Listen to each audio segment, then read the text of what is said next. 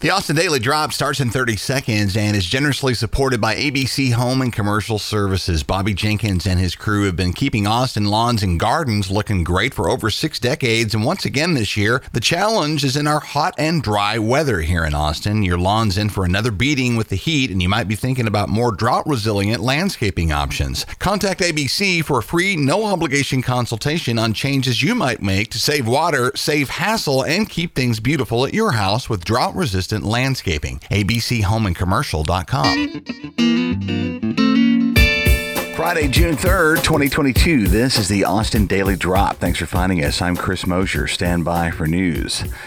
Latest Uvalde developments. New details show that police on the scene did not know that 911 calls were being made by kids inside the classroom with the shooter. The Texas Tribune says this report comes from Texas Senator Roland Gutierrez, whose district includes Uvalde, and who says those calls were relayed to the Uvalde Police Department, which operates separately from the school district's police, whose chief Pete Arredondo, who was leading law enforcement's response on the scene, was not told that they were being made. Senator Gutierrez calls that a system failure and has also expressed frustration at being left off Lieutenant Governor Dan Patrick's committee of lawmakers addressing the shooting. Gutierrez is a Democrat who's been critical of Texas's response to past shootings. He says that state senators whose districts were affected by similar incidents in El Paso and Santa Fe were also left out of the recovery process. Meanwhile, a mother who ran into the school to rescue her children has given a first person account of what was happening inside the building to CBS News.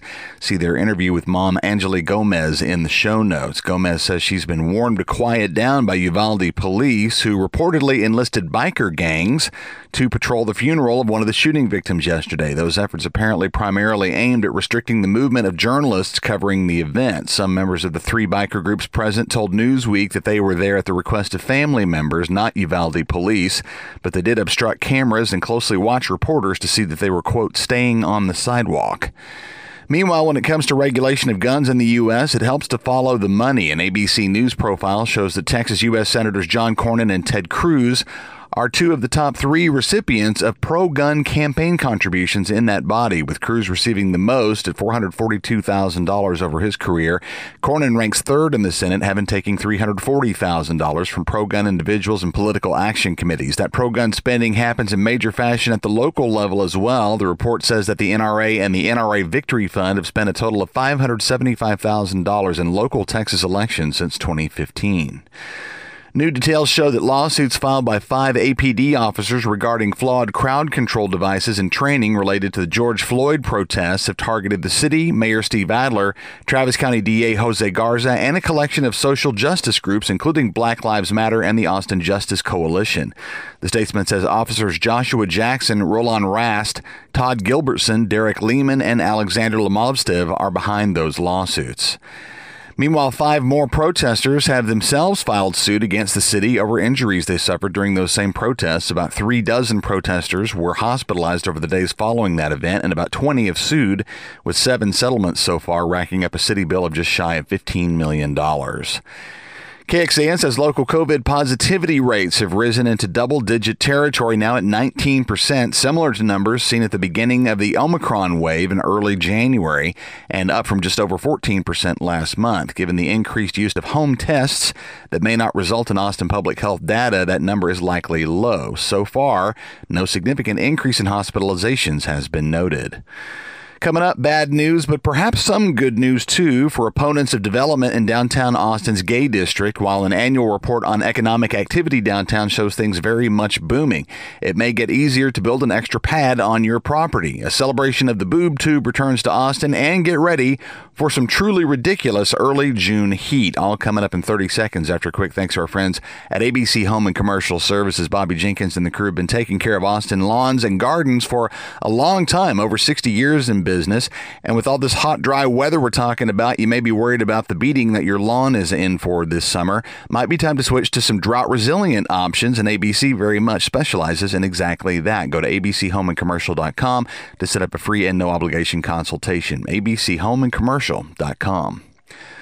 Mixed results for advocates of LGBTQ friendly bars on 4th Street. Austin's Landmark Commission has chosen not to recommend historic zoning for the area, but additional concessions to existing businesses have come from the developer seeking to build a high rise on the block. The Austin Monitor says the developer, the Hanover Company, reports that it's conducted significant outreach to the current tenants on 4th Street, including the Coconut Club, Neon Grotto, and Oil Can Harry's, as well as local LGBTQ organizations with intent of preserving the character of the district but the statesman says some demolition opponents aren't buying it, calling the impending changes on 4th part of the loss of Austin's soul.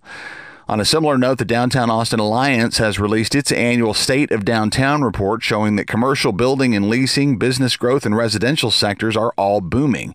Austonia says that downtown Austin accommodates more than 5 million visitors annually and that bar hoppers on Rainey Street and West 6 were hopping at higher levels at the end of 2021 than they were prior to the pandemic. Extensive report is linked in the show notes.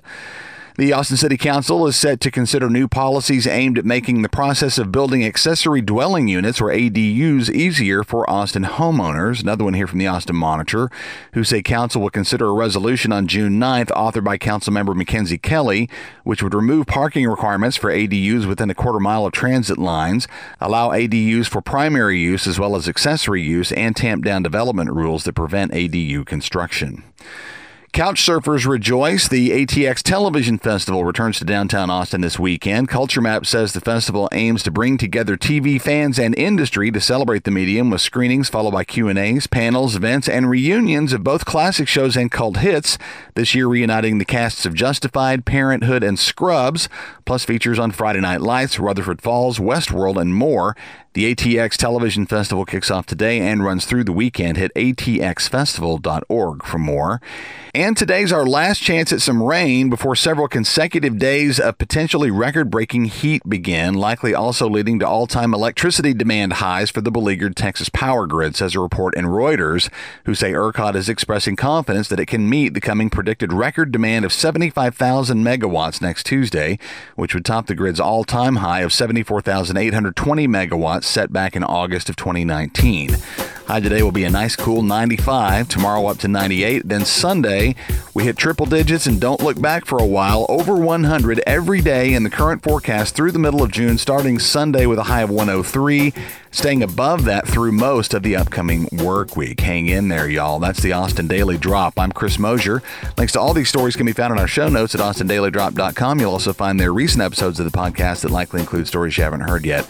So do listen back. We appreciate your time very much. Happy graduation grads. Take care, stay cool, and we will catch you again on Monday. The Austin Daily Drop is generously supported by Bobby Jenkins and ABC Home and Commercial Services, who really do do it all for Austin homeowners, and that, of course, includes lawn care. Hot weather has returned to Austin, and every summer seems drier than the last one, making keeping a traditional lawn ever more difficult. And you might also be thinking about all the water that goes into that as well. ABC specializes in drought resistant landscaping options that might be a good move for your home, both in terms of the time you end up spending on maintenance out in all that heat and in terms terms of the responsible ecology and expense of water use. ABC will dispatch a yard expert for a free, no obligation visit to your home to have a look and see what kind of sensible modifications might be smart to keep your place looking great while reducing water requirements and sweat requirements as well. Be sure and mention that you heard about ABC here on the Austin Daily Drop when you set up your consultation at abchomeandcommercial.com. ABC Home and Commercial Services are specialists for your environment.